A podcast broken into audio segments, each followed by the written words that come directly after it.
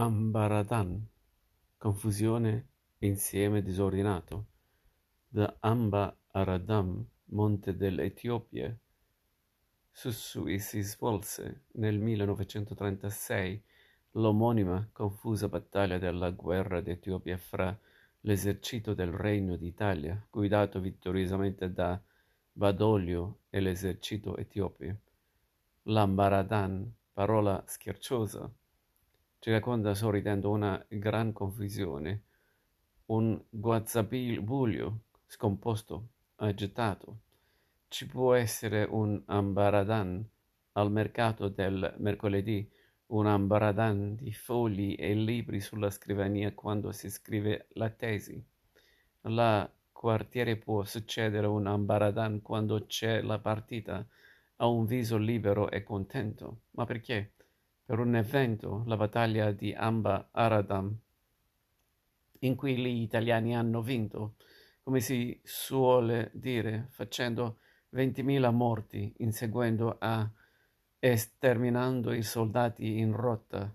Questa parola è nata in un momento storico in cui colonizzare popoli poveri e liberi con gli aerei e i gas benefici e vescicanti in un caos di su e giù dai monti, inseguendo le colonne in fuga con gli aerei.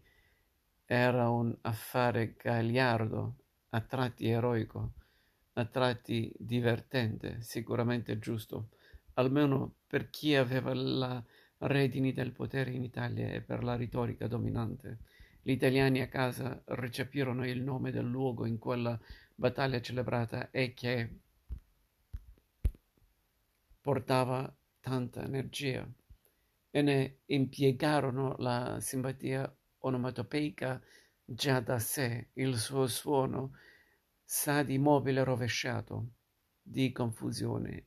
Sì, gli eccidi fascisti avevano facilmente un che ridanciano e gli eroi addusi all'esercizio della forza nelle terre del facete nere avevano sempre maschi, profili da Latin lover, italianamente allegri. Così oggi l'ambaradan nel nostro orecchio non dovrebbe essere scherzoso né simpatico, nemmeno un po', ma l'odio dei suoni infami natali ce lo rende vergine e quindi vale usare il bel suono del nome di un altipiano lontanissimo per dire casino.